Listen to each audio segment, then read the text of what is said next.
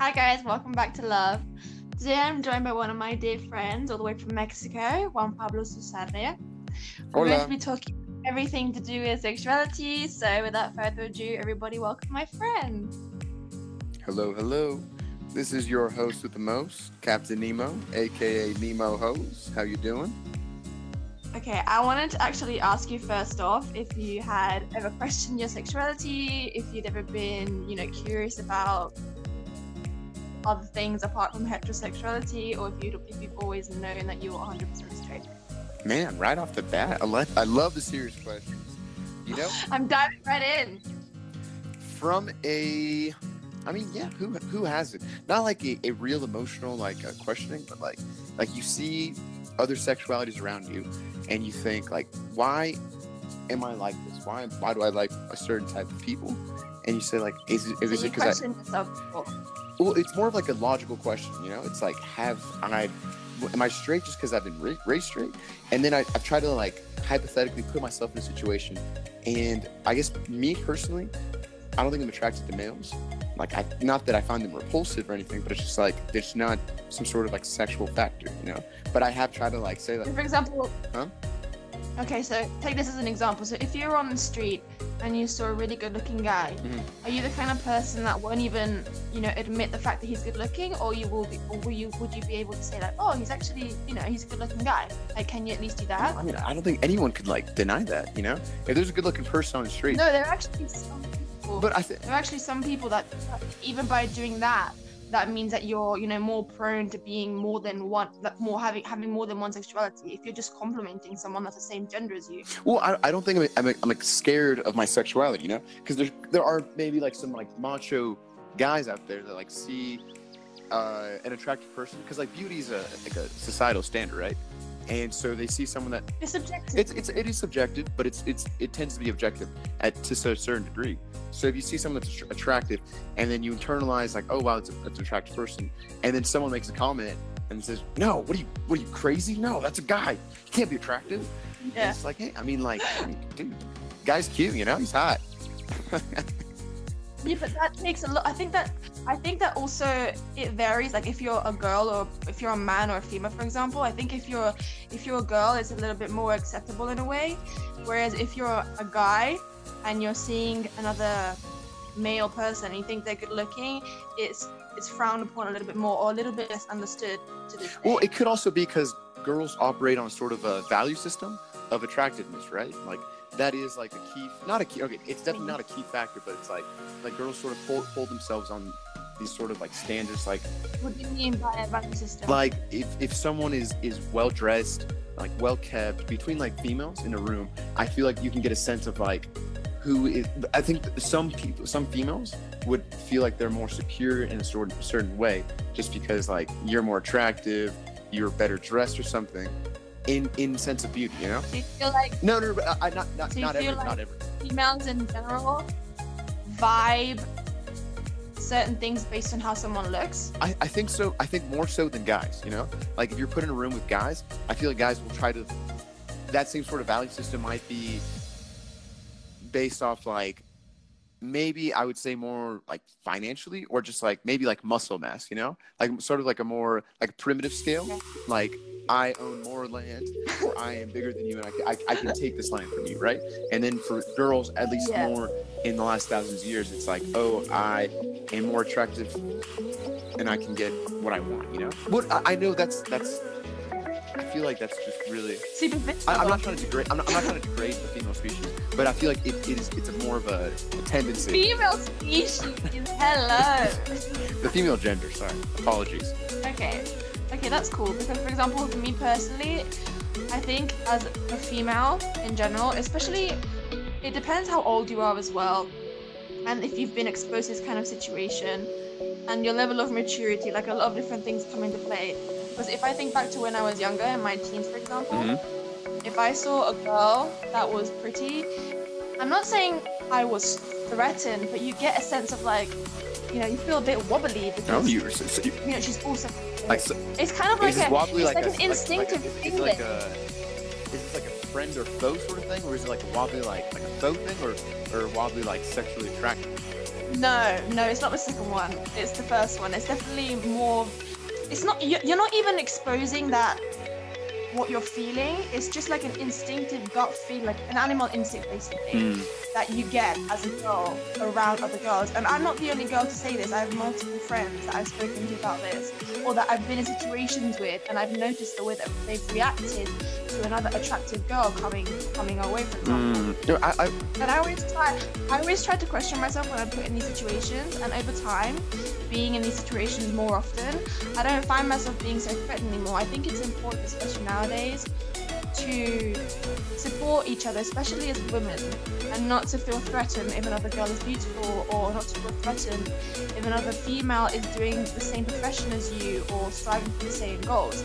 It should, it should be more of a support system. amen, sister. Amen to that. Now, I have a, I have, I have, I have a question for you. What is sexuality? Okay, sexuality, personally for me, is a sum up of the environment that you've been exposed to, the the values that you've been brought up within your with your family. Because you know, I think as as a baby, a newborn baby, you don't know what you're going to be attracted to. Being born in this society and having all of these external influences, the first stereotype of a couple that you're exposed to is male and female. Mhm. And that's the one that taught from when you're little to be accustomed to. Mm, Obviously, nowadays you can be it's exposed to different genders, and and I think it's important to question that and question yourself, even if you've never questioned before. Just ask yourself, like, or put yourself in a situation where you're exposed to people that are have different sexual orientations to you, and see what happens. Mm, okay, okay. That's a very broad definition of sexuality. Because some might say, you know, sex- sexuality is that little heat you feel between your legs, you know. But you know, it is a lot more broad than that. Oh my god, I can't believe you said that. it's, it's a lot more broad than that, you know. It's an identity. It's like how you're raised, and and I think you make make- make a very good point. You know, it's like you're brought up with just male or female, because uh, most people have parents that give birth to you, right? So you have a Yeah. male parent with a female parent that gives birth to the whatever the male or the female, and so biologically speaking, that's how you know that's how the kiddos pop out. But That's how it works. That's science. Exactly. But I think, you know, who knows? What if we were raised in? I think we, we spoke about this earlier. But what, what if we were raised in like some sort of hypothetical world where, where that wasn't the case? You know, where where eh, you weren't pushed to, to some sort of agenda, some sexual agenda, and you were just you're just put on this earth and free balling. You're improvised to find whatever your sexuality Free. exactly. Like who knows what Yeah. would happen? You know, if like biologically our pheromones would attract us to back into the male and female, or maybe like you know there'd be a, Yeah. a bigger Well, pheromones, hmm? pheromones in itself, like the concept of pheromones exists. Like you actually feel them. Like that's why you're attracted to people and, and you're, you're like specific people and you're not attracted to, to everyone because of the pheromones. You can't be attracted to every single person. There are certain there are certain qualities and certain vibes that people give to you and obviously it depends on like your upbringing and everything but you're you're you're always going to be attracted to specific people So, so do you think it's more of a? All right. So, is it more of a spectrum then? For do you think for everyone? Well, yeah, I mean, like, it's like when people ask you, do you have a type? And whenever people ask me this, I don't know how to reply because honestly, it's not like I go out on a daily basis and I only look at a specific kind of person that looks a specific way.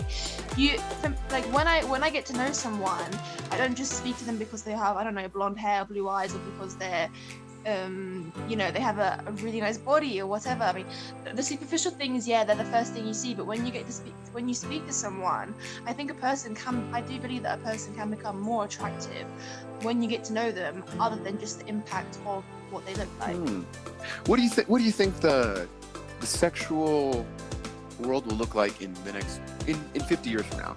You know, obviously there's big oh my there's god, there's huge, 50 50 years. because obviously there's huge strides within uh, like gay communities and like just like sexual liberty where people are more free to express themselves and the LGBTQ URS TUV movement has done you know a lot to to go to break boundaries but like so at this point, I feel like you know, and, like we've seen we've seen this sort of movement within the civil rights movement, and now we- we're living in it, right? Like this sort of like racial Yeah. freedom. It's not equal, but it's like for the most part freedom. And It's getting It's getting there. It's growing. and and the- even just the legalization of, of, of gay marriage, that's such a big step in society. step. So in 50 and that years and that and that was the legalization. That was that was a couple of years back, right? So now in 50 years, yeah, it wasn't even that long ago. it, do you think we'll even still be using the words like gay or or straight, or do you think it's just like it just won't even matter?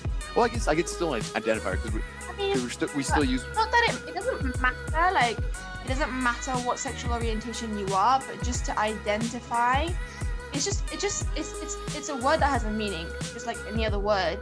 I think what you're trying to say is will it have the same negative connotation that's attributed to it nowadays? And personally i don't think so. I mean it's, it's still a wobbly topic to speak about now but people are gradually becoming more open-minded and more understanding of differences of opinion, differences in sexual orientation. So I think in 50 years, I hope that the progress that we're making now to this day will just progress even more. So talking about, like I hinted before in, in my previous topic, I hinted at culture and values. So obviously I'm living in China right now, you're all the way in Mexico, and See? we know for a fact that culture has a big impact on society in general, but I do think on the way people see sexuality, how they're allowed to speak about it, and yeah, just in general, I wanted to get your opinion on that. Hmm. What do you think? on sexual or, or on, I guess culture. Do you think culture and your your your values, the values that you've been brought up to, exposed with, do you think that has a play in the role of sexuality? Hmm. Okay, so I guess I, I can give a little background of how I was raised. Then you know, I was raised by two Mexican parents, and so the Mexican culture is a little bit machismo, where I mean, not not so much where it's like you know uh, misogynistic, but like the male is sort of like the the, the it, it- Yeah, no, in, I in understand. control of like the family to a certain degree. I mean, and, it's been like that economically for the like past 200 years. No, like I guess however Yeah. years. And so the woman has always had a role in the house, and then the, the man has been had a role, like, I guess, working. Obviously, that's been cha- that's changed in the last 50 years, like but you can still like smell like hints of it in terms of like I guess more in Mexico compared to like South American countries. Like, and I'm not saying for those for those uh, viewers, the audience who happen to be Mexican. I'm not saying this is completely true, but I feel like the women tends to be more. It's a stereotype. It's a stereotype. It tends to like the woman tends to be a little more reserved, and the male more, I guess, like more out there in certain sort of like social circles. Yeah. Not saying it's true, but it's a pattern that's been going on for the last 200 years that's still sort of seeking its way into like modernity. You still notice it? Like if you're out about in the city, like do you notice couples that, that, are they like that or are they changing? And you know, There, there's change. You can there's, there's definitely change, but like sometimes, and I don't know if it's just me diving to the stereotypes, but sometimes, yeah. And then, I mean, I feel like that that is a sort of a there's similarities between like South American countries, you know, or Latin American countries, and a little bit of like yeah. uh, I mean, uh, just a little bit of the westernized like nations. Obviously, like the very liberal nation, you don't even see it anymore. But Yeah. but I mean, like the those liberal values are still yet to to sweep completely through through Latin America. Mm. But now that you're saying that you So what are you like personally? Like, do you like to be that kind of person? no no in a no, I mean, per okay, I guess personally, no, I like I like I like to, there to be extreme equality with uh, if I was with a partner or just like any sort of like social relationship, right? But I mean, I still I Mhm. still get like a little bit of feeling if if the only thing if, if I'm at dinner and I'm I'm, I'm with a girl or on date or something and there's a check, like I mean, I, there's a sort of like compulsion in me that, that I can't let her pay. She just won't pay, and it's not just like a Latin American. ever or just time? Well, I mean, depends how attractive she is. No, I'm kidding. no, no, no, always, always, always. I can't. That's that's just. I mean, it's Always. it's how I was it's how I was raised, and it's it's just. uh And yeah, you can say that's like not really like. Okay, okay. So for, take for example that this girl, you go on the first date, you kind of get Mhm. vibe that she's not a gold digger, but you know, like she likes to be treated often. And okay, you pay for her on the first date because you've been a gentleman, and then you know you take her out for a couple more days, and you, you know just like the same No, prob- same thing is happening. won't. But her behavior towards it is very like you're supposed to do this. Would you not hint on that, and that wouldn't wouldn't that annoy you to a certain extent, even if it's in your oh, you know your completely, co- you know, it's- completely. new to pay? if, if I can feel that sort of like gold digger vibe on the first date, there probably won't be a second date, you know. But it goes, Oh, burn! it it, go, it does go a long way for the female to like sort of, you know, reach in, make the attempt, you know, just like, and then me just kind of like just grabbing like, come on, get that hand out Has it here. ever happened to you? Have you ever been on a date where a girl was like, "No, I want to pay half half Oh, each"? of course, of course, of course, and it just it just lightens your heart, you know. It just it does it does so much. And what do you do? And no, I, I, I won't let it happen. Of course not. Come on, come on. You've never let it happen before. I mean, maybe I've been off my guard. Maybe I, I, I blinked for a little too long, and then before you know it, the checks the checks sailed they away. paid. Well, okay, wait, but tell me more about tell me more about China. What's the what's the sexuality like in China? What's the dating Helio the dating culture? Just anything, you know? Just like what, what do you see? Okay, well, I do feel like in general, as a stereotype, sexuality here is is quite reserved in in, in many ways. And having lived here for a year now, God, that's freaky to say it's a year. You can definitely see how they're not very open with showing affection around other people. The the the females actually have a lot more power over the males here. They're the ones that you know do all the the, ordering and like tell telling the guy what to do. Um, not in, not in a rude way or anything, but you can just see that they're the more powerful. They have the more powerful role in in in the couple situation. Um, it's happened to me actually a couple of times where I've been on the metro and I've just been, you know, looking at or noticing these couples, and they some of them actually there's two extremes. Some of them are over affectionate and like you know 100% PDA full on, and then there are other couples that you know barely look at each other and you know they'll be walking next to each other but not holding hands or not even engaging with each other in, in any way not just speaking but just like physical contact or eye contact or anything. And I, i've spoken to not only my, my my my colleagues at work but like chinese friends in general. And they've all told me that sexuality as a topic isn't spoken about here that it's not you know it's not a freely open-minded Hmm, subject that you can speak about with people interesting. yeah, I, I, I, I can not see it. even with your families apparently so Do you, okay, if you yeah i'm not saying you- that they're not affectionate with each other in like in closed doors I'm, I'm pretty sure that you know they're they're very much more affectionate when they're by themselves but if it's around other people they do put up certain Okay, so boundaries, that's what I so follow up question to that one. So you, you probably don't see a lot of PDA in public, right? Like in in a park, like couples kissing, or like Well, no, it's extremes. It's, actually funny. It's extremes. I've seen almost too much PDA when they're literally standing on the metro and they'll be, you know, right up in each other's business and like, Little- you know, hugging a them. little but twerk action. That's also because twerking on the metro. That's a thing here. So when I'm on the metro, even when I'm outside in general, um, couples, whenever I'm walking by them, they'll be a little bit more protective, or you'll notice the girl that gets a little bit closer to her boyfriend, or they'll be a little bit cuter with each other than they usually would if, if I wasn't going to be there. And so it's extremes. In general, they're not, you know, they're not full on usually, but I have encountered some rare cases where it's been almost too much in my Okay, okay. personal opinion. So for, for the the audience members of Love, now your host is a very attractive blonde girl. Now I would like. Well, well, well this. Oh my god. This this has a follow up little digestion. Okay, so do you would you think you're you're attractive within Asian cultures? Like, do you think they would see you as attractive? Ah, this is actually a funny thing to talk about. So, I know this for a fact that Chinese males, I think they, they definitely perceive Westerners as like this taboo kind of topic because, you know, they, they probably know that outside of China, things are, your sexuality in general is different. We're more open minded in, in comparison to what they're allowed to speak about and talk about and, you know, do.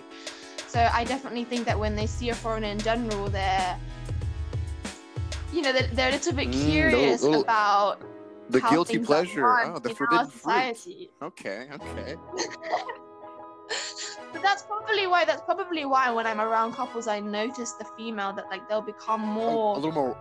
Oh, You know, oh, okay, protective, okay, but- okay. that doesn't just happen. I think that happens.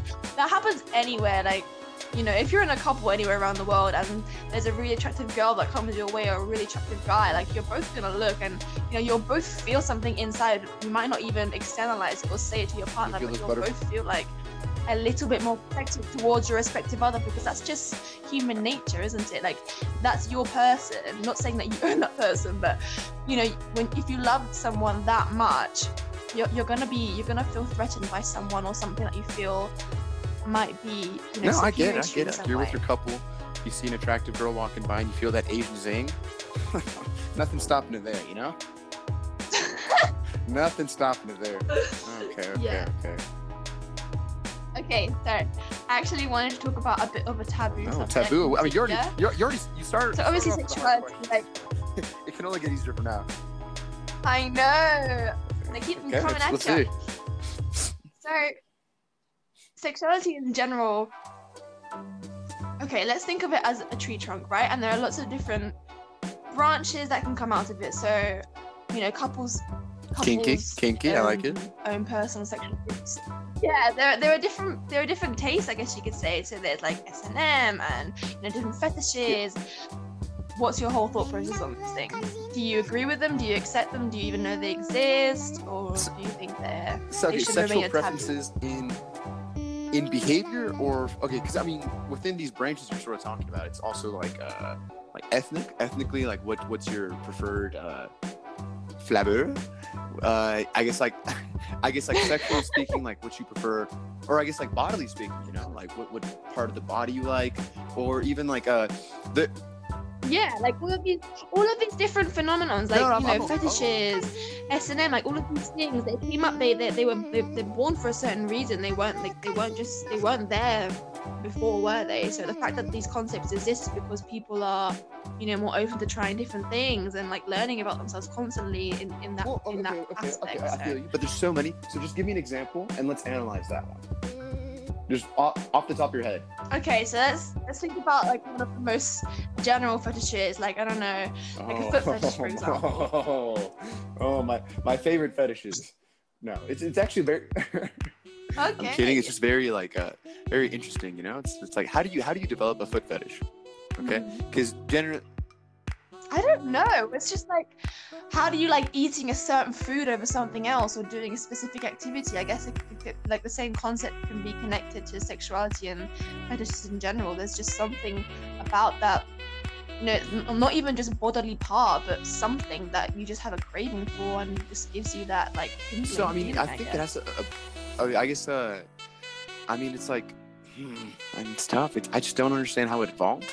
But now that it's like a sort of like a, a Hmm. a culture, not a taboo, but a fetish. Like I feel like more people are drawn to it. But I think, I okay, so a shoes, right? I think the female high heel is a very prominent part of the female fashion, right? It's just like this this thing that like sticks out of the Mm. ground. It's like pointy. It's like it's it's it's powerful, you know. Some might say, and it gives it's sort of like a feminine power. And so I think it's not so much. Yeah. I mean, personally, I don't know. I think it evolved more so in the sort of like the power of the of the, of the feminine figure, which it could be you know predisposed or displayed by the this high heel, and not so much by like toes. But but then again, like people Okay, so you think so? You're trying to say that the shoe is basically a representation or a symbol of the feminine. Maybe. You know, you know also, okay, so in today's culture, right? Uh, the nipple is always hidden, right? Like it, it's you can't see a nipple online unless it's like pornography. Like on Instagram, like it'll it'll block the nipple, right? So the nipple itself is like Yeah. is is very I don't know like highly valued within sexuality and fetishes. But that's a that's a, a normal fetish, if, you, I might say, like a societally accepted fetish, like that and and butts. But if you see a male, it, But do you think that's because it's more common? Like people, more people have spoken about it, or is more people I like think- it I, I think in regard? But I think it's a little bit much the both, other right? 'Cause, ones? like, the, the breast is hidden behind the brassiere. So there's that image of like hidden, like, oh, what, what why is it hidden? I want I want it. You know, it's always like if there's an obstacle, I, I want it. exactly. So you mean like like a sense Exactly. So it's a bit of curiosity. It's always hidden. So like you, the it's human tendency to like fight the obstacle and like have free range of like whatever. But Nobody walks around Exactly. Exactly. barefoot. Everyone walks around with shoes, right? So the shoe, in some sort of weird Yeah. concept, is is is the obstacle for the most part. Most people in westernized cultures, which is I, where I think most of the fetishes are, are people that barely walk barefoot, right? In South, in in in countries maybe like Africa or like South America where people are barefoot, I would tend to say there's a high correlation of people not having foot fetishes compared to people where people are always walking around with shoes. Maybe I'm just going crazy there. Maybe Yeah. May- Maybe, maybe there's a correlation yeah, between the okay. foot and the teat. That's always hidden by the brassiere. But you know, we'll leave the. I think if you think of it from a scientific point, like foot massage, for example, when you're gonna have a foot massage, how do they make you feel? They make you feel relaxed. You know, there are certain points on your foot that correlate to specific parts of your body, and I, I, I believe in this. So when I'm on the metro as a, as a foreigner here, they're they're I wouldn't say threatened, but you know, you're you're different. You're not. Reflexology. Yeah, reflexology. Yeah. Pardon. Um, I'm not sure. I don't think that's. I mean, it's a very good example. First example of your fetishes. It's a very. Uh, it's it's a tough. Yeah. I was just trying to give it some sort of rational explanation, or you know, trying to put myself in a situation of someone that has a foot fetish, and trying to figure out what aspect of that Now, I'll, intrigues them. Because it is quite, I am quite now fascinated I, by I it. will give you a So. similar one. Psychologically speaking, right? And I I will bet you a lot of racist people that are live within racist cultures. I will bet you a lot of them ha- are very attractive to. Okay, let's say the white racist, like the typical like skinhead within uh, United States. I I will bet you there's a high tendency for a lot of these males to be sexually attracted to black females. In like a little bit like like I can't have Yeah, you because I'm in know this what you're social group, but like I see you It's like exactly, the exactly. And you know what? I think, oh my god, I think the forbidden fruit is sexuality, and I think maybe symbolically, I think symbolically It was written in in the Bible, and I think once humans, In our chemistry, I, I really think it's in our like it's in our DNA to want Exactly. things that we can't have, or to pursue things. and it's yeah, I, I, yeah, you're right. Because it's not just sexuality; it's a lot of factors that we can have, and then once we reach it, we sort of uh, rot with our with our vices, with our pleasures.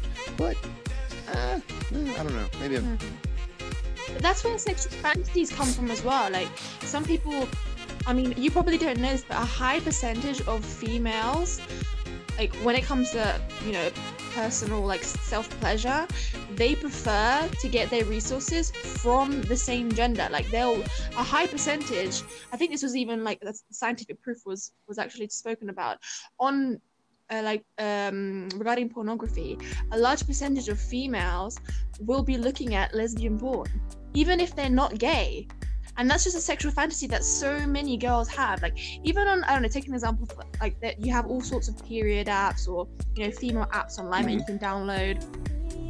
And some of them have have secret chats where you can you know discuss topics with with, with other girls and you know read things. And I actually have one of these apps and sometimes I go on these secret chats and I read the topics that people speak about. And some of them are so funny because sometimes you think that nobody else will be able to relate to you or you know you're, you're a bit nervous to say something. And it's all uh, anonymous by the way. Like you you will never know who this person is. But just to be able to read about it is is quite comforting. And to know that a large percentage of women like to look at gay porn that I think that's what, quite what percentage do you think, just off the top of your head? Because there's probably not a number, especially that not worldwide. percentage of women that mm, I think okay if if we're talking about all women maybe I think 70% 60 or 70% will have like some Fantasy, sort of fantasy or be curious in yeah looking Do, at do, you- gay do you think this is because I mean, I think part Huh? of it is because part of it is because it's you know our same body, and you know we we know the feeling that's being attributed to, to what's being shown, so it's easy for us to relate. And on the other side, I think it's a sexual fantasy of oh my god, like I want to you know I want to try something out something different. I was thinking, I was thinking maybe it's because like maybe a female knows how to pleasure a female more than I guess because like it's your body, you know, like what works, right? So it's like maybe sometimes like the the male the male Well, yeah, touch different. is a little I don't know too forceful, too male, and you just want something that just is I don't know tender or I don't I don't know. I have no idea. if you think about how easy it, is for a man to please himself and how complicated it can be for a woman to do the same thing if watching gay porn or you know having a sexual fantasy about another female allows you to be more in sync with yourself then yeah i do understand it Well, I guess speaking on the topics of pleasure, what if we tag or touch the topic of the orgasm? You know, is, it, is it a little too taboo for, for your podcast sexuality? I don't know there was bound.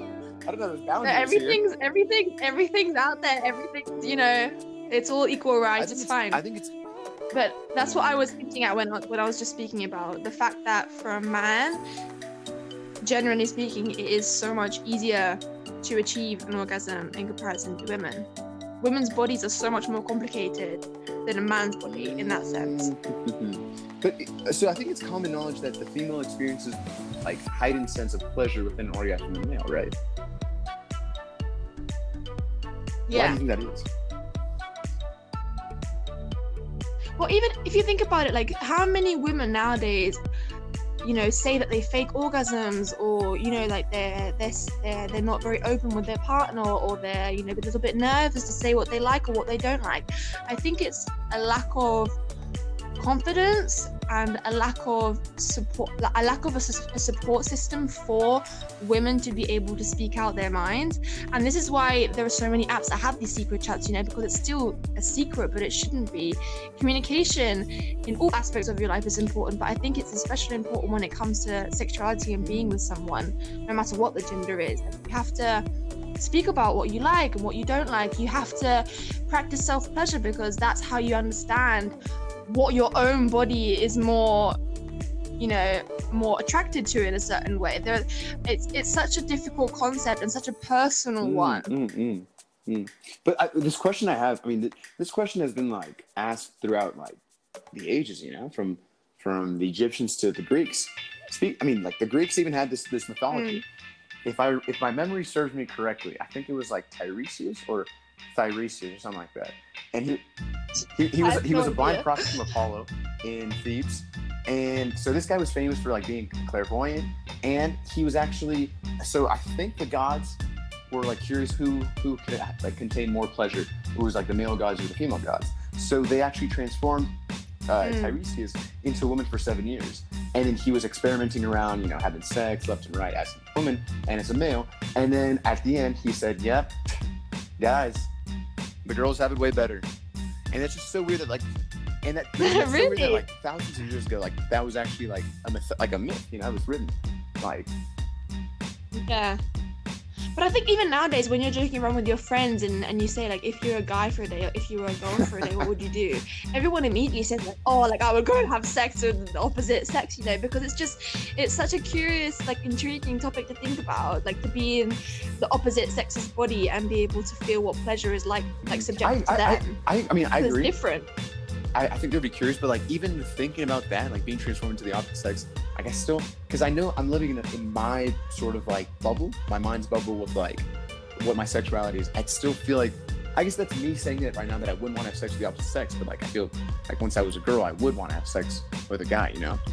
But it's like, I'd be like, oh, Yeah. no, it doesn't matter if I'm a girl or Yeah. guy. Like I still wouldn't be attracted. you, you you're saying straight you, you'd still be straight even if I mean, you that's what were I say right now. sex. It's like not really a fair perspective to have unless I was actually fully transformed, like like our young uh, Tiresias, you know? yeah i don't think we'll i don't think we'll all get that opportunity okay so there's actually one more um topic that i wanted to hit on with you and it's the one about it's the one about being more than your physical body so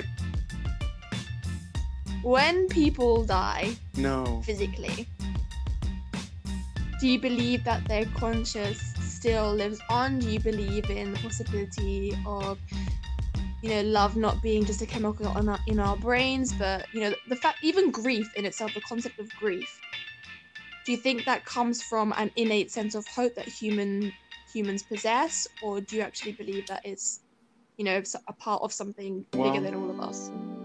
I guess, you know, well, I, I'm a man of science, you know, but that doesn't take away from like, these feelings, these beliefs, not beliefs, because I mean, I, you can't really scientifically prove like life after death. Maybe you can, but, but I, I, I mean, I do. Ha- are people. There are people that have you know said that they've died for a minute or however many And, like, like, seconds, like- and they, they, you know, that they've like yeah, these, uh, or these you know, near near episodes death, near death experiences. Yeah, and and they're completely interesting. I mean, there's cases Yeah. where. Uh, Okay, I mean, just off the top of my head, I know this one female who was in a car crash and she was in taken to like an ambulance and she was basically was dying. I think she was pronounced dead, dead. And so there was like the attendant or like the the EMT guy in the ambulance was facing her, and so she traveled outside of her body and was raised in a position that you could you couldn't see it from her point, especially with her with her eyes closed. But she, no, She she could see herself, herself? but not only herself, she could see the guy that was attending, and the guy that was attending her had a tattoo on the back of his neck, and I think it was a like a Joker or something. But she she was she would never be able to see it from like that Mhm. angle that she was at. And I mean, obviously, she her eyes was closed, and she she died. And so when she came back to life, she was in the hospital. She was, I guess, like after a few weeks like of being conscious, she's like, well, I had this dream when I was dead that uh, the guy in the ambulance had this tattoo on on his neck, at the back of his neck. That was like this Joker, some sort of clown. And they're like, oh, yeah, that's that's Steven. And sure enough, Steven comes in, he turns around, and there it is. You know, so it's like, I think. Wow, that's And- amazing. So it's like her her spirit or her soul Phy- just kind phy- of left her came out- physical body and was physically came out of the body, but was still in this physical realm. Right? It hasn't. If if like a sort of like Yeah. afterlife exists, which I would think, kind Kind of of like like a a ghost, that's stuck in like this three-dimensional plane that hasn't really. I guess if there isn't a life after death that's outside of this world, it's kind of still stuck within these walls of, of reality. Would you think? Do you think that, like, it, take her case for example? Do you think that all souls, spirits, consciousness, whatever you want to call them, that when they've exited the physical body, they still remain Probably not. I mean.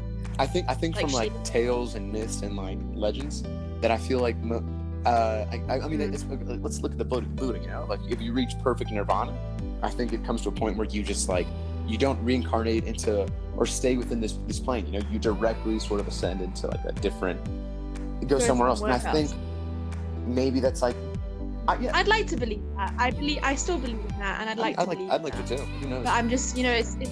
I think it's just hard for us to compute because it's something that you know no one has, to this day, no one has been able to experience and then come back and tell us. Okay, so it, if okay, so now I have, I have a question. This, this is very good points. You know, these are good points you're making, and it's a good little topic we're on. So, if sexuality is mostly a physical, like within this three dimensional world, right? It's it's uh, I mean, it's like an arousal within like neurons, right? And you can say love is like something else, but like it's it's a combination of love and like between two people, or like a sex sexual sexual attraction. attraction. Do you think- yeah. Do you think there's some sort of like equivalence in this sort of afterplane, or is it just like a, a human experience? that, that sexuality exists in other I mean, I mean, like, that's a too? question to you. What do you think? That's actually really interesting to speak about. I have. I wouldn't know what to say. I'd like to believe the that ghosts are just would, fucking around, or but I don't know. You like oozing out ectoplasm left and right. I don't know. I mean, if if if it's such a big concept, like to just think about being in this world and society and values and culture and everything, to to be able to transmute all of that into another reality that isn't physical. That's you know you don't even know the polar opposites. You know what the environment's like, how they're living, what what their values are. It's it's such a unimaginable concept so it's it's a fast stretch for me to say that they would be experiencing sexuality on any level i'd i really i wouldn't know what to I say think. to I mean, I have like a funny little idea. I feel like if they're, huh? in my opinion my answer would 100% influenced by where i am now physically Hmm. What do you mean, like in China or, or like on Earth? Or? no like on this Mhm. in this reality my perspective is coming from the capacity of me being able to I mean, think yeah. in this reality not the capacity of me being That's able all. to That's all. I connect to mean, that's all we have, right? Unless unless you accept that we have a soul, then it's not all you have. You have like a little bit of a connection to the outside world. I don't know. It's it's a hard question to answer. I mean, have you No, ever I mean, thought I, about I, it? I, just, I, I thought about it as soon as I asked it. it's kind of a funny question, but I think I think whatever if there is this sort of outside plane, I think whatever these uh these abstracts, these uh these uh, objective truths that exist outside our world, I think they sort of like leak into our reality, and so I think. So, so I I would say I think sexuality is like the derivative of love, you know, of like pure love outside of there, and it manifests itself in this sort of plane as like Well, of course. I mean, that's that's why you know the, the, the concept of platonic love exists. I mean, I, I do I would like to believe that platonic love existed in in well, it, it exists in our world as well. It might not be you know 100% comprehended by everybody, but it still exists. But I'd like to I do believe that that concept would exist in another reality too. You know, feelings, emotions, affections towards a respective other, platonic love in general. I do think would be nice if it was manifested not only within our reality but other realities too. But to do that, you would have to have a conscience, and to get into that, you like you have no idea what other beings or you know other realms develop like. Who So let, let's let's come back to Earth, you know, because now we're just on talking on abstracts, and it's just like these tangents that who knows, you know. But coming back to Earth, you know, we have we're stuck with this peculiar topic, which is sexuality. What, what about people that aren't sexually attracted to anything? You know, what if someone like asexual? What do you? I mean, it's just like so- much of the world is just driven by like silent sexuality, whether it's like how like I, Well, I mean, if you go back to the basic concept of sexuality, the meaning in itself is to reproduce, you know, to to create another soul human being to be able, you know, to to be able to to grow as a population, as a as a, as a world. But isn't that isn't that weird? So, like we, we just said, it's like whenever you want to have sex, it's never like I want to reproduce. I want to divide my. I'm just trying to divide my No, cells, no. baby. You know, it's all. It's al- it's always like this feeling. It's always like oh, I just want to like uh like this this urge to just like be with someone and just like you know. But it's never like the urge to like combine my genes with your genes and let's just. Well, I mean, you do develop the urge. You do you do you do develop the urge to have, you know, to develop in that sense as well, to have a family, to to bear your own children. You do develop that, but I think that comes with age and you know the stage that you are at in your life. Obviously, at our age, we're not thinking about you know making a baby every Our time age, we're with um, someone. By, by So- like 500 years ago, our age was already too old to have kids. You know, grand grand Oh grandparents. yeah, at I know, but that's just how society's developing, though. Like, you know, traditions and and you know, ages in specific. I think the topic of age is very personal, personal culturally, and as a society in general. As you said, like past generations, our grandparents. Like my grandma was a mother at 19 years old, for example, and that was Damn, totally grandma. her my mother- my my mother became a mom at 30 and that was totally normal for her i don't know at what age i will become a mother or if i ever will for that matter but you know it's very subjective and i still think that the pressure of reproducing as a concept is very much So I, I, I, I, I you know installed I, I, I don't want to interrupt, but I know, I know, I've got a goldfish memory, but I want to ask you a question directly what you were saying in a couple of seconds. But just going back to the, the question that still is on this topic, and I'm just gonna say the question right? Just talk about the question.